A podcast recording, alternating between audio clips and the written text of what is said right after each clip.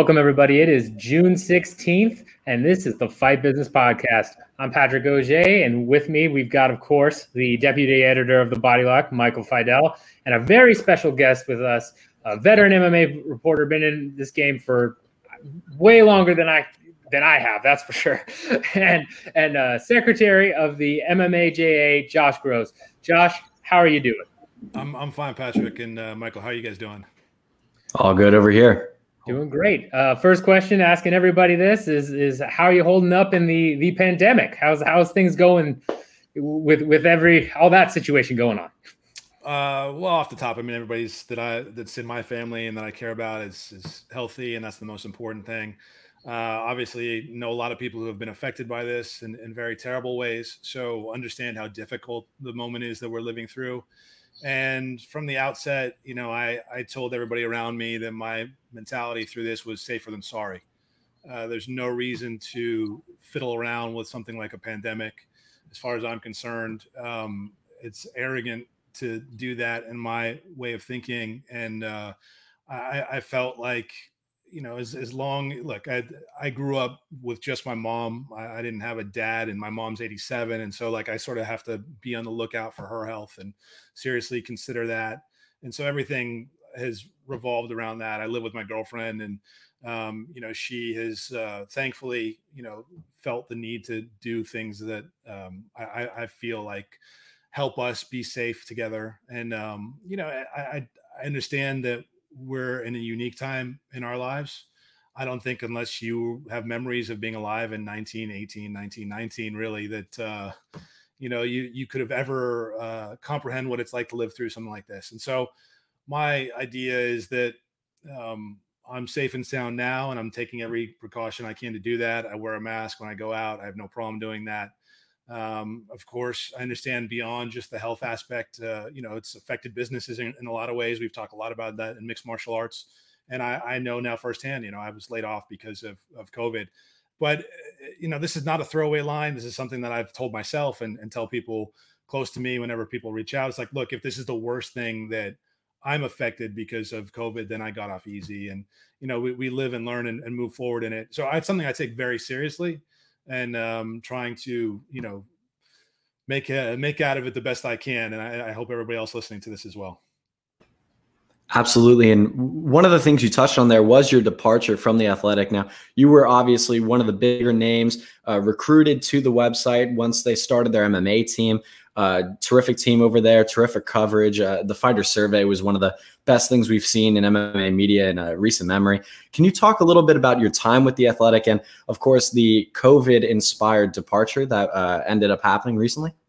Yeah, it was a, a great staff to be uh, involved with. Fortunately, through my career, I've been able to work with a lot of great people, and in this case, I reunited with some of them. Um, it was an honor to uh, to get the call. Um, you know, they called me. They, they were putting together a team, and quite honestly, it came at a great time in my life. I, I really needed a full time job, uh, and uh, it was a, a, wonderful year. I mean, regardless of how it ended and, and, understanding the circumstances around that, it was a great year. And uh, I really wish that we'd been able to capitalize off the momentum of the fighter survey. I think a lot of people were paying attention to that. It was a really great project to be a part of. And uh, to leave on that note is, is bittersweet, obviously. Um, and, you know, I, I, I understand businesses have to do what they have to do to survive and uh, I, I, have no um, illusions of my departure being anything other than a time and place moment. And uh, certainly, I wasn't alone in that. We lost four people on the MMA staff, and, and lots of other verticals and areas of the athletic were affected as well. So uh, it's a shame. It's unfortunate. Uh, wish everybody there the best. Uh, there's still some friends uh, who work there and, and want them to succeed. And I, I think the project is worthwhile. And I, I, I worry if it doesn't work, what does that mean for the MMA uh, media landscape? But more than that, the sports media landscape. And we know how difficult the sports uh, media business is. Just generally, media, the businesses has been in upheaval for years. So, um, you know, it's it's a shame. Uh, not what anyone wants to hear in a particular moment, especially a moment of such uncertainty that we're living through now. Um, but as always, my my frame of mind is you got to get off the deck. Um, you find ways to move forward. opportunities arise out of difficult moments and that's all i can lean into right now. And so i'm trying to make the best out of not an ideal situation. And hopefully this opens up areas uh, that may have not been open to me before and, and really that's what i'm striving for. So uh, i feel for everybody who was let go uh, certainly no one wants to be part of that uh, hopefully a lot of them will be picked up and, and have work and i would like to be among that group of course and um, we'll see how it plays out but you know, I, I'm grateful for the year that I spent there. Dan Stupp um, was a tremendous editor to work with, and the whole team there. Uh, we called it a dream team. That we didn't call it. Uh, the kind of like athletic dubbed us the dream team as we came in. They had high hopes, and uh, I think we did really good work there. And I'm proud of everything that we did. Yeah, and as you mentioned there, um, you know, in terms of the experiment and in, terms of what the athletic stands for we're, in an age where i've found that a lot of, of people have a certain mentality of you know clicks drive the views and you need to get clicks. So we're we're doing certain headline pieces we're doing breaking news all of that stuff. Whereas the athletic was much more based on you know things like the fighter survey um, which we'll circle back here in a minute. But just in terms of that ideology that ideology of long free form journalism I, i've heard people in, in the space say you know that's dead now that now we're working on it in the age of clicks. It's all about the views. Um, based on what you, are saying and what you just said there, I, I'm assuming that you don't believe that that's the true ideology. That you you believe that long free form journalism does have a place and that it can work. Is, yeah, is that have, yeah? Well, it doesn't have to be long, but journalism works, and I think quality reporting has meaning and unearthing facts that people don't know and providing context to them is important and it's never not going to be important um, there is easy stuff to click around and and really surface level, vapid kind of media content creation that people can create industries around. I know for me personally, that's nothing I've ever really been interested in doing. I've probably to my detriment never focused too much on metrics, never too much on numbers. Uh, for me, is what's the story? What's the best way to frame the story? How can we share this story? uh, how can we learn more? And um, that's kind of been the driving mo of, of my journalism. Um, I, I, think there's still definitely places for that. And look, we live in a world, uh, just from a mixed martial arts perspective, where um, this is big industry now. Uh, there's lots of dollars involved. Uh, these are people's lives we're dealing with. The effect of the sport itself is damaging. There's repercussions. All these important issues, but in the grand scheme of things, it's still pretty cotton candy. It's it's sports and it's a niche sport. Uh, it's not the NFL, the NBA, or Major League Baseball in terms of how it's received, uh, the amount of coverage it gets, the kind of coverage it gets. I think on a broad scale, um, it, it, doesn't necessarily add up a lot of times, but there's still room and necessity for quality journalism. And I think throughout the MMA space, we see it on a regular basis, really meaningful stuff. Um, and not everything I wrote was a deep dive into a particular topic. I had fun with stuff as well at the Athletic, and I think there's room for all sorts of journalism, all sorts of ways of framing stories and issues, and really bringing context to readers. And so I, I think you have to strike a balance. Uh, but certainly, I do not want, and I don't think we'll ever see a situation where uh, just pure content creation for clicks uh, replaces actual journalism because the actual journalism is actually incredibly valuable and um, to lose something like that, I think would be detriment not just to journalists or media people working in the space, but the industries they cover, industries that they uh, actually improve and affect by their journalism. I think would uh, take a hit, would would suffer from a lack of that kind of coverage. So, for lots of reasons, I think it's important. I was grateful for the space that the Athletic provided us to do that. I still see out there that there's quality journalism being done outlets are providing that space for reporters to work that way and that's a necessity Right. And one of the reasons that the Athletic was able to do all of those things that you mentioned was obviously uh, the paywall that it was enacted. Uh, in order to read the Athletic, you have to be a subscriber. I am a subscriber. We check out the pieces there, uh, but you do have to pay a monthly fee. Did you feel, I know it wasn't uh, unanimously well received, but did you feel like there was any um, undue criticism for the paywall, given that the content was uh, created in a way that didn't fit the click model? I didn't hear a lot of pushback on that. There's always pushback. There's always criticism in this world that we live in, a social media space. Um, but you know, what what is that worth really? What what are the critics saying? What can you take? Look, criticism is a valuable thing. A lot of times, sometimes it doesn't. It's worthless. But often you can really uh, learn and improve off of criticism if you're open to it. And I didn't really hear anything along those lines that led me to believe like what we were doing wasn't worthwhile or people uh, who were subscribing weren't getting their dollars worth. I very rarely heard from subscribers who said uh, this this isn't what I'm paying for. So, you know, I think we served our readers well, at least in the time that I was there. And um, I, you know, I always had people in mind, always had the kinds of stories that we were trying to create in mind for people who would be willing enough to pay for those services. And so, you know, these are these are people who take their sports journalism, but in particular for the people who signed up for us, their MMA media journal, journalism seriously. And for me, it was always in the back of my mind of having to deliver for them. Um, whatever criticism there was, I don't think it was robust enough to really break through or make a difference. It wasn't something that I paid much attention to uh, when I was faced with criticism on a paywall. It was easy enough for me at the time to say, "Hey, here's a free trial for a week. Check it out yourself." And uh, you know, I never really heard feedback from people who said they tried it and hated it. And whatever it was, um, you know, I recognize that MMA and asking people to sign up for subscriptions around MMA and pay for MMA content in a world where we've been weaned on free content is a big ask. Um, I thought that the kind of content that we were delivering certainly was deserving of uh, the resources that people were willing to invest in us. And that's what subscribers did. They invested in us. And I thought that the chances that we had to give back on that, uh, on their buy in, uh, by and large, paid off. We created a lot of great stories. I don't think we wasted our opportunities too often.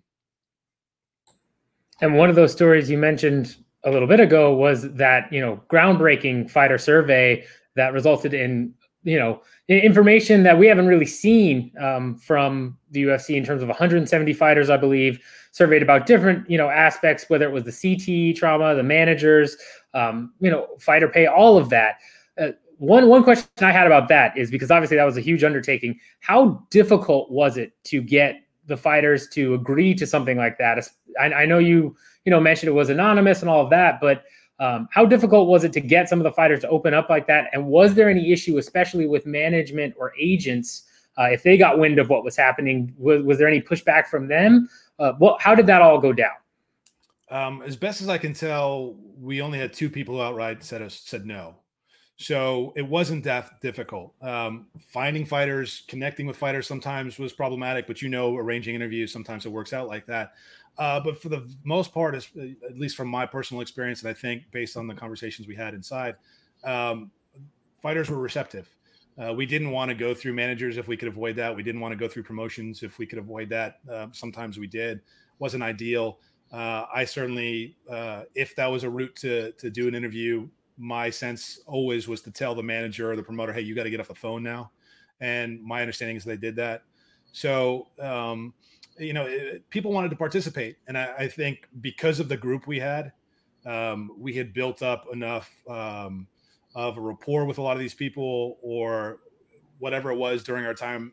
You know, we had credibility. We had credibility with the people we were reaching out to, and they were willing to respond. Um, and I was grateful for that. And I certainly learned so much, you know. And I've been doing this for 20 years, and I, I learned a lot. Uh, and so I imagine a lot of people did as well and that that was really fulfilling. It, it was it was a fun project to be a part of, and uh, I'm I'm glad we did it because it shed light on areas that I think needed to be uh, really discussed and opened up and sort of have a better understanding of how the world works in MMA. Um, because there's a lot of myth making around MMA and a lot of sort of entrenched ideas. People think this is just how it is, so this is how it is. But in fact, sometimes it doesn't turn out to be that way. And I, I certainly had examples of that through the fighter survey as we were going through it and um, I, again, just grateful for the chance to do that kind of project. What would you say was the most uh, not shocking but surprising aspect of that fighter survey for you? I know you worked on uh, a lot of individual parts of that survey specifically, but in the entire survey, were there any responses or any trends that stood out to you? Uh, there was a lot that stood out. Um, it's hard to say what the most surprising was. I mean, I I was kind of blown away by a few numbers. Um, you know, I, I think uh, the a few that really stood out to me is that 70% of fighters have some concern that they may already uh, that, that brain trauma is a serious issue for them to contend with. Um, the the fact that I don't have the numbers in front of me, but a good pro- proportion of the respondents said that they were already feeling some effects of CTE or they were concerned about that was concerning to me. And you know, th- there was a lot to take away from this. This was wide ranging. 70 of the 170 were UFC fighters. We spoke to fighters from all over the world, different age ranges, different experiences. Um, you know, some of the things weren't surprising. It's not surprising that money and finances was a major concern of fighters.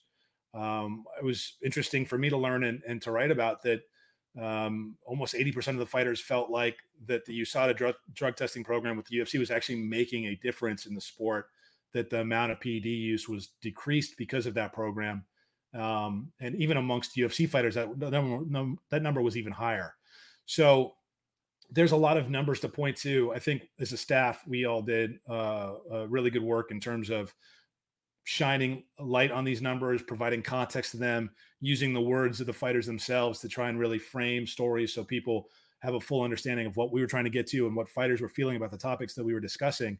Um, and so, you know, I, I, I was really hopeful that it would create discussions inside the sport about some topics and I, I, think it probably would have done to a greater degree had not uh, the you know the the layoffs happened at the athletic. So um, I still think there's numbers in there for people to dig around. I believe that the athletic released some of the final um, uh, polls, some of the final results, and I w- was hoping that actually some people would pick up those results and do some of their own reporting off of them because I think that's some fertile ground for people. That you know you can always pick up other people's work and not just aggregate it, right? You can do follow up reporting. And I think that's one of the things that I'd like to see more of is sort of uh, instead of sort of this rinse repeat kind of idea of uh, here's a headline. I mean, I, I didn't pick up that Dana White, Conor McGregor stuff. I didn't even know what he was talking about. But if people were just seeing something and just putting stories out based on that that look like every other story, then like who are you serving? What are you doing? Why are you doing that? Why, why not find something you're interested in that story? Find a new angle to to approach that story. And uh, my hope was that the fighter survey would would create a lot of that kind of content. I still think there's opportunities for that. So, you know, one or two things I don't know. The the, the survey as a whole, I think, was extremely valuable. And um, uh, again, I mean, I sort of I'm just saying this every single time, but I I was honestly like um, really really pleased to be a part of it because uh, you know I, am not I'm not like a, a, people may take this for whatever it's, but I like I'm not an arrogant guy. Like I don't think I know everything and uh, I know a lot, but I know that I don't know everything. And for me to learn and actually hear from the fighters' experience in a venue where they felt free to speak, you know, it's not a scrum. You don't have hundred mics in front of your mouth. Uh, I wish fighters were more open in those scenarios um, than they than they are, but it's understandable. But in this context of like, hey, I, I know I can trust you. I know I can share exactly what's on my mind. Yeah, it was it was just invaluable. Uh, and so for all those reasons, um, I, you know, I appreciate the questions about it and the interest, and uh, I hope it doesn't sort of just drift off here. That that this uh, fighter survey still has some legs, and that people, whether it's the athletic or somewhere else, you know, goes off and tries to do their own surveys at some point. Uh, it is an endeavor that you need resources and time to do. It's not an easy thing. Um, eh, so I understand that places like the athletic are unique in that way. And uh, other than that, you know, I, I felt I felt good about the results, positive, negative, whatever they showed. It, it, gave us a better understanding of what the fighter experience was, and that that really was the point of the whole thing. And you, you spoke there about you know again the type of media content that's out there, um, and that obviously the fighter survey is very unique to the athletic, but in in terms of the general landscape, MMA media landscape. And I want to preface this by saying this is not to make you feel old, but rather to speak to your expertise. Right in in, in that you know you said you've been doing this for 20 years. I'm pretty sure that means that's longer than michael's been alive. Uh, so that's uh, not true is it? It is unfortunately. All right great.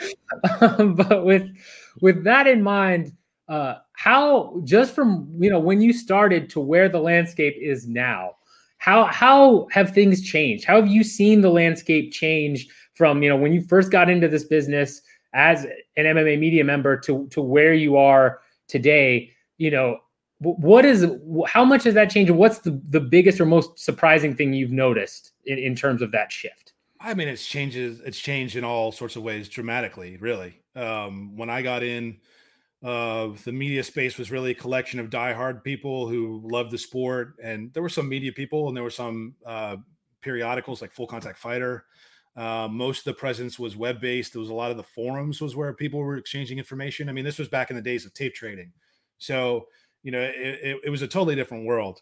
And I I think the shift starting around 2007 when Sherdog, uh, which I was executive editor of, partnered with ESPN, became a content partner.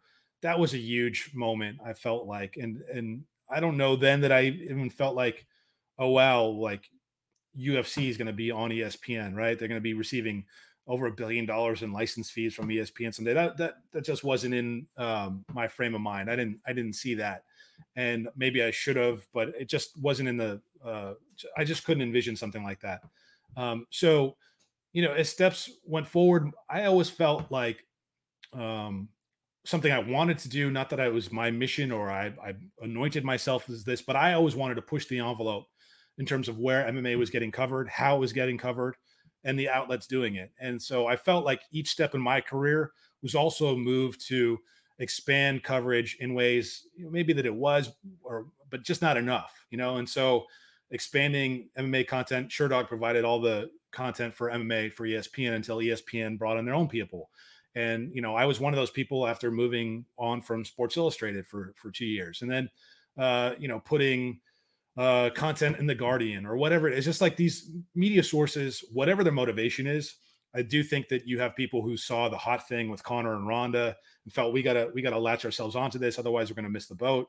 And whatever it is that's driving uh, the trends, that's lifting the the the boats here, uh, is is a good thing. Uh, and it, that evolution has really shifted and grown in 20 years. I mean, two decades. Um, it, it's hard to it's hard to compare.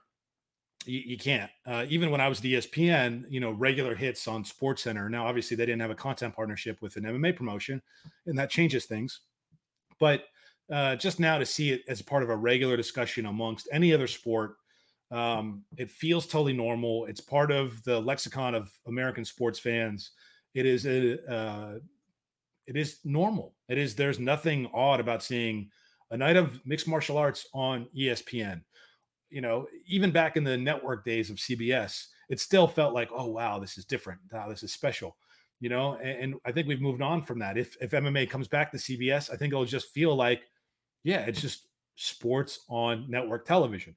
And so I, I think we've sort of gotten past a lot of the stigma that was keeping the sport down. The people who wanted to lean into those negative perceptions for reasons why they shouldn't embrace the sport, I think their arguments are shot. They, they don't have them anymore. So it's it's simply about this is this universe of mixed martial arts, clearly dominated by the UFC. And how do we cover them? What's the best way to do it? Um, how do you invest resources to get a good return?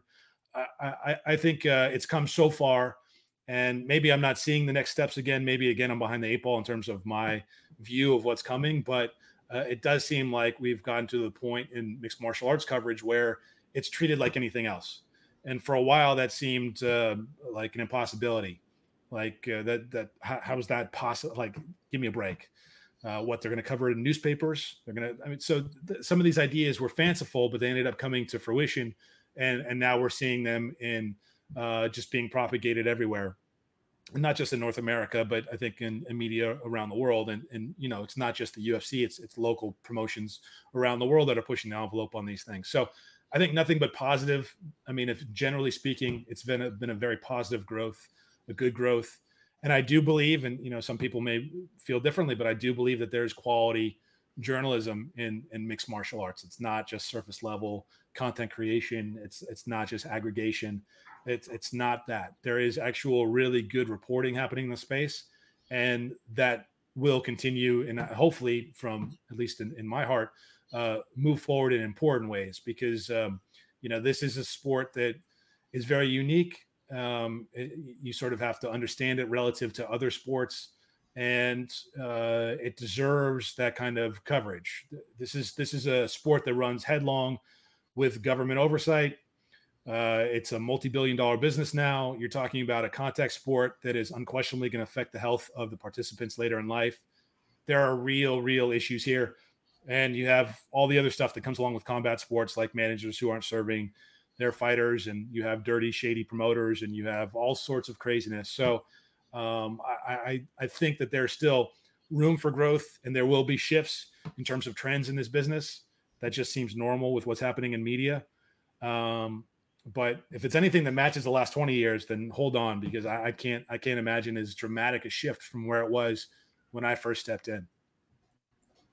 You mentioned pushing the envelope, you mentioned room to grow, and you mentioned how to cover MMA, but how to best cover MMA. Do you feel like the current MMA media is covering MMA the quote unquote best way or the right way? Do you feel like there is enough true journalism in the MMA space? I know MMA media is something that's constantly derided on social media by Dana White and other entities, but do you feel like uh, by and large media is a force for good right now in MMA? Yeah, I think I think that's what I just said. Um, I, I, believe that it is. Uh, there's a lot of crappy media. Don't get me wrong. There's a lot of people who don't have any idea what they're doing. They just want to be around the sport, and that's not wrong or bad on its face. That's fine. But people have to be open to improving and learning lessons and actually wanting to do the job. Uh, if you're just sitting here trying to get a credential, show up to a fight, hang out, you know, film a video for five minutes and, and say, "Hey, I did my job." okay, fine. You're, you're never going to get anywhere in this sport. You're not going to do anything that makes any difference in terms of your journalism. And if that's who you are, that's and you're comfortable with that, fine. There's there's room for all types of people. I've covered um, other professional sports. I've covered uh, topics outside of sports, and there are all sorts of hierarchy of kinds of journalists and what their ambitions are and what their goals are. So, yes, I do think, generally speaking, uh, MMA journalism uh, serves its purpose. Uh, incidentally, according to the fighter survey, the, the, the fighters do as well. And um, I also think that there's room for improvement. I, I, think there are conflicts. I think there are weird things that happen in the space, but it's not endemic to mixed martial arts. I think media in general, you see a lot of these things. So, um, yes, there is room for growth. I, I do think um, the entities like the MMA Journalists Association have a lot of room for growth and improvement and playing a part in some of those things. And so, you know, we'll see what transpires there. But overall, just in terms of the industry, uh, not an easy one to be a part of. Uh, but I think there are a lot of people who do things the right way and have positive intentions and aren't just out there trying to do hit pieces and aren't uh, whatever the critics say they are. Um, a lot of times it's weird because if you're doing your job correctly, you actually attract criticism. So, uh, for people who have never been criticized or people who have never had a bad word said about them, in a lot of ways, that suggests that you're probably not doing the job the right way. And um, you know, I, I, think there's some maybe some uh, possibilities for reflection and growth in the terms of output in the time in the kinds of journalism that you're uh, participating in. And if you have it in your soul, I, I think yeah, journalism's not being a lawyer or a doctor, you don't need uh, a degree necessarily. You certainly don't need to be certified by a board to do it. But I do think you have to have it in your soul a little bit and, um, you know, feel that. If you feel that, then yeah, you have as much opportunity to do quality journalism as anybody else. And I think people should embrace that and can embrace that and have embraced it. And the work that people produce, I believe, shows that constantly. The amount of information we have on the UFC's financials now, uh, certainly a matter of circumstance but absolutely because of the reporting that's been done in this space. And I, I don't think people uh, should forget that or gloss over that kind of stuff. And that's among a, a, lot of topics that we know much more about because of the journalism that's done here. And you touched on the MMAJA um, just there, which, which you're the sitting secretary of right now. Um, I know, I know. In terms of the media space, there are media members that have, have joined the MMAJA kind of know what it's about, but there's a lot of media members that don't really know specifically what you guys are doing um, and the background about the association. They know that some people, such as yourself, are sitting on it, but they don't know the specifics. Uh, could you just give us a little bit of background about what the MMAJ is currently doing for media members and and how it's working right now? Yeah, I think broad strokes, uh, it's an it's an advocacy association for journalists working in mixed martial arts. Um, I think that it has not touched the potential of what it could be as an organization. And I think that there's a lot of opportunity for it to do those things. But practically speaking, if you remember the conversation around the UFC cards in Jacksonville, and there was this conversation around a waiver that everybody at the event was being asked to sign, including media people, uh, we told our members not to sign that, that it was uh, something that went against uh, journalistic principles. We felt like we had a good cause for it. We spoke to experts in journalism and and uh, and uh, legal aspects regarding the practice of media, and relayed that to our members. Hopefully, that helps some of them. But I, I do think that there's a lot more that we can do, and uh, hopefully, uh, moving forward, we attempt to do those things.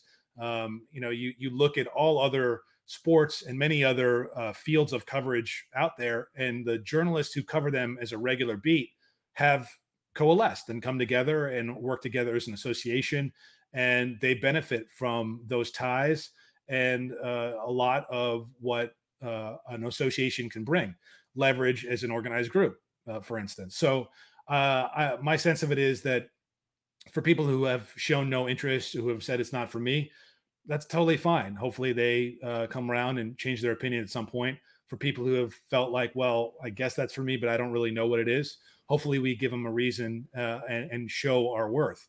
And uh, you know, again, I, I do think that people are right to question what we do and, and ask what we do. We, we, you know, we are a association of journalists. It's far be it from us to be questioned by actual journalists. What's our purpose? What's our point? What are we doing? Uh, I think those kinds of questions are all healthy and welcome, actually.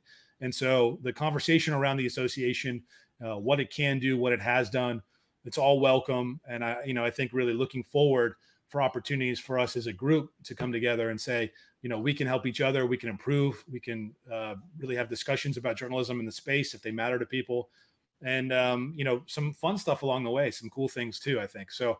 Um, you know, we'll see what comes of it it is not something that just happens. It, requires work, like real work, and um, for it to move forward, you know, that's that's really uh, the next steps of it. You mentioned that COVID 19 waiver that the UFC had athletes, coaches, managers, and media members sign. And the MMAJA did come out with a statement saying that it was uh, quote unquote overly broad and that they discouraged journalists from signing it because it may have implications for their coverage. What went into those kinds of discussions? Because I know it's a very nuanced issue. I know you reached out to experts and following the MMAJ statement, did you hear back from either any of the journalists who were on the ground in Jacksonville or from the UFC? I believe they ended up amending that uh, clause once and for all. They did. They amended it um, for cards that came up in Jacksonville, and I think they've uh, since uh, jettisoned it altogether, if that's correct. Um, you know, uh, we we had internal discussions of the board, uh, the board that stands today, and um, the board will shift. Hopefully, soon. We actually have to um, get our elections together. It's been over two years since the board stood, so we're overdue for an election. Um, you know, this was something that you know, we, we created the association. It's an actual association. It's a nonprofit. Uh, it's not just a name only. So, you know, there, there are documents affirming our status and, you know, we, this was an opportunity for us to, to not flex our muscle, you know, that's down, that sounds confrontational. It wasn't that it was to say, Hey, this is what our purpose is. We have to speak on behalf of our members and, and provide counsel to our members. People are asking us. So the internal discussion was, how do we do that? How are we effective in those ways? Uh, we felt a, sta- a, statement was necessary, but what does the statement say? How can it be effective? You know, uh, and so we went out and, like you said, we we spoke to outside experts on these issues, uh, and we've re- referenced those conversations in the statements that we made to members. You know, all, all that stuff is just a genuine outreach and a, a genuine, um, I think, uh, reflection of our interests. And uh, you know, we want it to be meaningful. It's not like we're saying we're the Mixed Martial Arts Journalists Association. We're going to hammer you over the head because we have some leverage. It's that's not what it is. It's when moments arise that people need representation or counsel, or some things are not so serious, you know, and it's just a, a sense of camaraderie within the space. Um, I, th- I think all those things are valuable. This was a moment in time for us to actually say, hey, you know, this is actually why we were created. We would be failing our members if we didn't do something. And so that, was a lot of the discussion around it. And I apologize. I realized I asked, uh, I think, three questions there in the span of four seconds. So, uh, but I did want to make sure I followed up. Did you hear back from uh, any of the journalists who were in Jacksonville, or uh, even those who weren't? Did you hear anything from journalists outside of uh, the MMAJ organization itself uh, regarding the statement that the MMAJ put out? I saw stuff on social media. Beyond that, I, I didn't. No one reached out to me directly about it. Uh, there may have been other discussions with with other people in the association or board members. Um, I don't know if any of our members reached out to some of the experts that we uh, spoke to. Those experts also said if if individual members want counsel, they can do that directly with us. Uh, and so I'm not sure if anyone took them up on that. Um, but you know, it's that opportunity was there, and we created that opportunity for people to receive that counsel if they wanted it, and we also provided our own views on things. And so, um, you know, I, I, I don't know that anybody reached out to us and uh, whatever it was. I mean, I, I heard from um, people like you, and I heard from others saying, you know, we appreciate the statement. Thank you for making the statement. But beyond that, I think it was sort of just let's get on, let's do our work, let's remember why we're here, and I think that was the general idea moving forward out of that. And last question for me is is we, we've spent a lot of time obviously talking about the media landscape, uh, where it's you know been, where it is now, and you, you mentioned a little bit about in terms of talking about you know 20 years ago you couldn't have imagined that we're, we are where we're here now. Right. Um, now. I mean, this is, this is going to be really tough because you know, looking at the past 20 years, that's certainly if you if you have that stance of the past 20 years looking forward that's going to be harder to, to judge but where do you think the media landscape will be in 10 years? Do you think we'll do you think the mma you know as a sport will reach a level where it's covered by more you know mainstream outlets? We've seen the new york times pick up on certain stories. We've seen more you know broader publications start to you know dab their toes in the water so to speak especially with the lack of other sports going on right now uh, but do you think that that's going to continue? Do you think we'll eventually rise to the level of as a sport and and as media um, to the level of say a, a, bigger league like the NBA or MLB or boxing? So um, you know, what what are your thoughts on that? Where, where do you see MMA in ten years, the media specifically? Yeah, I, I think already uh, mixed martial arts coverage is probably, I mean, at the very least, it's on the level of boxing. I think it's probably surpassed boxing in a lot of different ways in terms of interest uh, the types of uh, outlets covering it on a regular basis and whatnot. I, I mean, you go through levels, right? So, um, will it be as popular as an MLS? I don't know. MLS is expanding; it's 25 years in.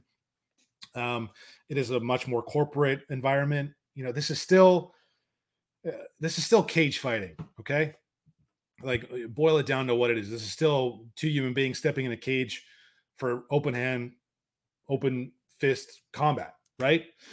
So um, that's not going to appeal to a lot of people. And and I think I think there are going to be hurdles in terms of surpassing a, a, a, niche status. Now, a global niche is still extremely powerful in reach and uh, the kinds of money that it can create, uh, the kind of business it can do. There's no question about it. But I, I already think we've seen these staples of mainstream media coverage jump on board. I mean, it, as, as it's been 13 years since ESPN really sort of jumped into MMA coverage. Um, and I, I, think most people follow their lead. So the fact that you know New York Times has a writer like Kevin Draper who can step in and cover the sport in multiple ways, and they're willing to do that, they see it as relevant enough. They see the sport as relevant enough, and clearly, when you're talking about a, a, a, a situation where the president of the UFC has a personal relationship with the president of the United States, and that creates a situation where UFC is on par with Major League Baseball and MLS and NFL and NBA in terms of these sports discussions that are happening at the White House level. I mean, yeah, it, it has to be covered in a way that it wasn't previously because it never had that kind of cachet before. So I think it will only grow in popularity. Do I think this is their ceiling? I do. I've always felt that. I think the idea that at some point it'll surpass soccer in terms of global popularity is, is a Dana White wish list that he probably won't get. Um, it'd be incredible if it reaches that height. I just, I just, I do feel like it is hamstrung based on what it actually is. Okay, what it actually is. It's it's like not palatable to a group of people in our society. And I'm not casting aspersions on them or the sport. That's just a reality. So. Uh, it's not going to have the broad, wide appeal, perhaps, of an NBA or an NFL, especially not of soccer, which is absolutely a global sport. Does that mean that it closes the gap and that, closing the gap is enough for it to feel like it really belongs in that discussion? Absolutely, it could. Absolutely, it could. With when you have the kinds of power players, and we've seen the ground and the distance that this thing has already traversed in terms of coming from a completely underground dead entity to something that is now featured weekly on ESPN um, is is wild. And I, I don't want to ever lose sight of that. and so sometimes I think sometimes I sound like really naive or like, oh my my head's in the clouds, kind of like I can't believe that this happened.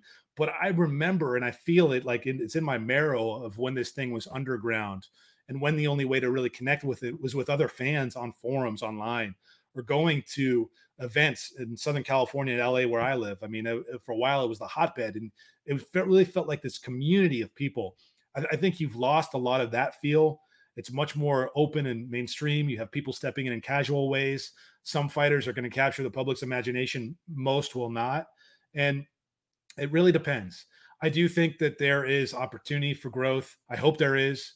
Uh, that would just speak to the long term health and viability of the sport as a whole. Um, and, and, certainly, if the sport faces a downturn, I think you'll see a downturn in the type of media coverage. No one wants that. Um, so, I, I, my expectation is not that it's going to be the uh, really like I think the NFL does nine billion dollars a year in revenue. I mean, for mixed martial arts and the UFC to somehow get on par with that it seems it seems almost impossible but nothing's impossible and we, we know that and, and what it'll be like in 10 years i don't know other than i think it, it will be a firmly entrenched part of american sports sports culture which i think it already is but absolutely a decade from now there's no reason to think that uh, it will not be thought of and talked about and reported on in ways that every other single sport that's popular will be um, and, I, I'm going to leave it on this. When we did the fighter survey and we asked the fighters in 25 years, do you still view uh, the sport as it's constructed today? Will it still be a viable sport? The vast, vast, vast majority of them said absolutely yes. And so, you know, I, I think I think there's wisdom in that, and um, it makes sense. And if that's true, then the sports media landscape for mixed martial arts will not be any different. There will be lots of room for growth. There will always be upheaval because that's the media business. There'll be ebbs and flows, but I think the general trend will continue to be upward. And um, you know, I, I'm, all I know is whatever happens, I look forward to covering it. Positive, negative, up, down, neutral. The sport has never been boring to cover. I've been doing this, like I said, for 20 years. Never once have I felt like, oh man, I, I really just it's not it's not doing it for me anymore. I got to move on. And um, you know, I, I hopefully I never feel that. Um, you know, I feel like going off and covering other things as I've done has added to my experience and helped me feel stronger about MMA in some ways. And there's no question that there's a lot of great reporters and 20 year old Michael Fidel. Sorry if I butchered your last name. You know, in 20 years, who knows, man? Maybe you'll be talking to some kid who's coming up and, and wants to do the right thing. I, I don't see why that wouldn't happen. Well, thank you very much for that. I, I definitely appreciate it. One final question for me. Uh, we talked about where MMA will be in the future, but where will Joe, Josh Gross be in the future? Where will we find your work in the foreseeable future? Uh, right now, nowhere. Uh, if someone wants to come along and offer me a, a good job, I'm, I'm all ears. Um, I don't know. I have projects that I want to do. Um, I, am I'm, I'm well positioned to actually create some amazing MMA documentaries. I am uh, a journalist. I am not a businessman, unfortunately. So uh, navigating that has been a, a bit difficult. Uh, I think another book is in my future. Um, again, I enjoyed my first one. Um, I think I definitely have another one or two in me in the mixed martial arts world. And then, you know, just covering this thing and trying to understand the sport and the business. And, and uh, I, I, I, think, you know, one of the things I didn't touch on is it, it has felt so constant over the last 20 years that even as the UFC is coming out of the dark period, and then now moved to a place of just supremacy in the in the MMA landscape, but also aligning itself alongside other mainstream sports. There are forces out there, and there are things that can completely change what we think of as mixed martial arts. If any of those things happen, you know, who knows what we're talking about? But I'm here to cover any of it, and I, I look forward to that. And I, you know, I I think people have confused me along the way with someone who's had an agenda or someone who's uh, driven other people's voices above others, or someone who's taken uh, had a, had a distaste for Dana White and has had it out for him. That's never how I've felt about any of this stuff. Um, I've just tried to do journalism, and if it butts up against your worldview or you didn't like something, I guarantee you didn't like it because you didn't think it was a- inaccurate. I've never had anybody come to me and say, "Hey, the story that you wrote was inaccurate," and that's really the only thing that matters to me. So if I can keep doing that, and I have every intention to, uh, I'll stay in the space. uh, I was grateful for the Athletic. They came and literally offered me a job, you know, that I desperately needed. It'd been three plus, almost four years since I left ESPN, and I appreciated the chance to write a book and the freelance. Uh, I, I, don't think anything is uh, a given. You know, I may not get another job in the space. I, I sure hope that's not true. But um, I, I, know that if someone wants to come and offer me a, a, position, I work my, my ass off. It's all I've ever done.